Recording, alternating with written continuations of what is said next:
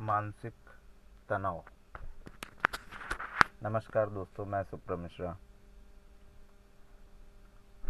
आज की चर्चा का विषय है मानसिक तनाव।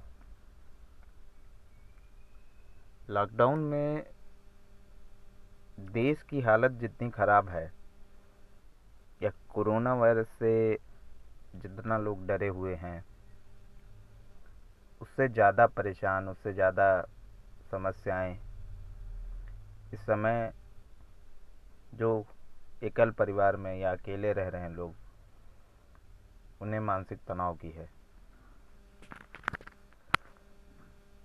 मानसिक तनाव कहीं ना कहीं गंभीर अवसाद के रूप में निकल के बाहर आएगा। हम इन मुसीबतों से जल्द छुटकारा पा लेंगे। लेकिन दिमाग की मनोदशा जो अभी हमारी होने वाली है, उससे छुटकारा पाना जल्द मुमकिन नहीं होगा। आज के समय में जो जहाँ है, वहीं रह रहा है। इस वजह से कुछ बच्चे कहीं हॉस्टल में रह रहे हैं। कहीं पीजी में रह रहे हैं। कुछ स्टूडेंट, कुछ छात्र, जो किसी ना किसी वजह से सबसे ज़्यादा मानसिक तनाव में हैं।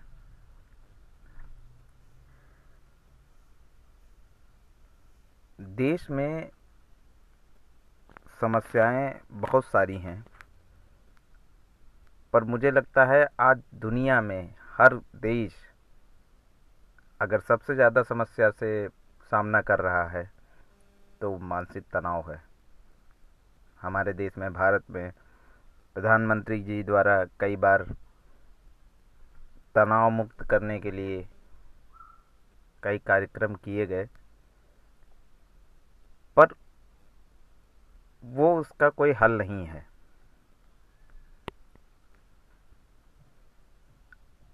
आज के समय में जब हम लगातार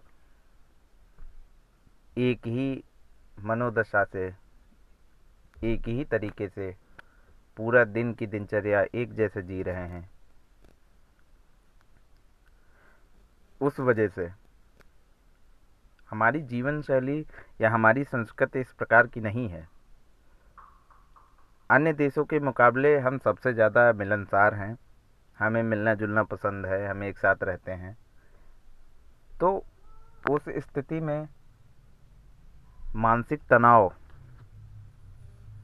काफ़ी नुकसानदायक है।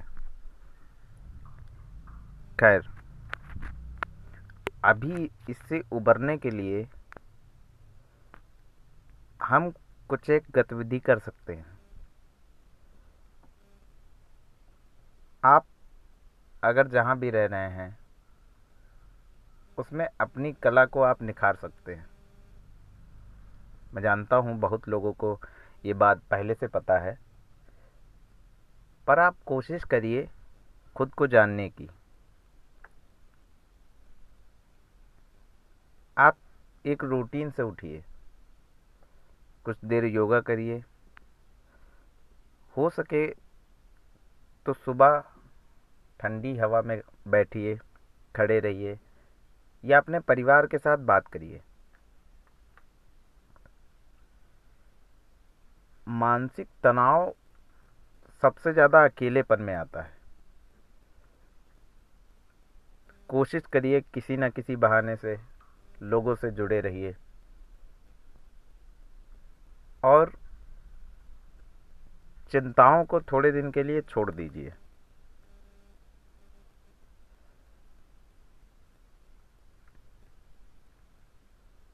हर परिवार में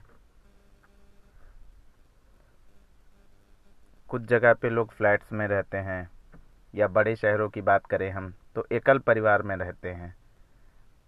उनके लिए ये जितना कठिन समय है,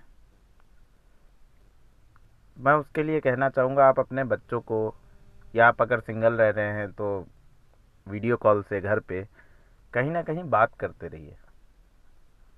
लोगों से जुड़े रहिए।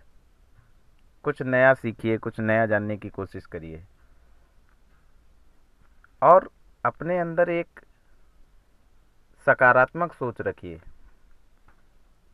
हम जल्द ही इससे बाहर आएँगे। और ये हर महामारी के बाद संभव हुआ है कि ज़िंदगी देर से ही सही, लेकिन पटरी पे आई है।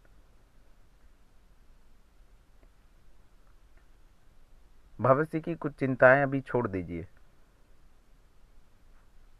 वर्तमान में खुश रहने की कोशिश करिए। क्योंकि आपसे बहुत से लोग निर्भर हैं, आप पे निर्भर हैं, आपके परिवार के लोग, जो केवल आपको देख के जी रहे हैं।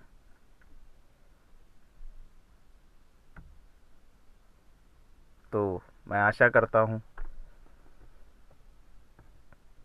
कि आपको कहीं ना कहीं एक सकारात्मक बात, एक दृष्टि देने की कोशिश कर रहा हूँ, जिसे आपको समझ में आ रहा होगा। और उम्मीदन आप अपनी ज़िंदगी में इसे आगे भी बढ़ाएँगे। धन्यवाद।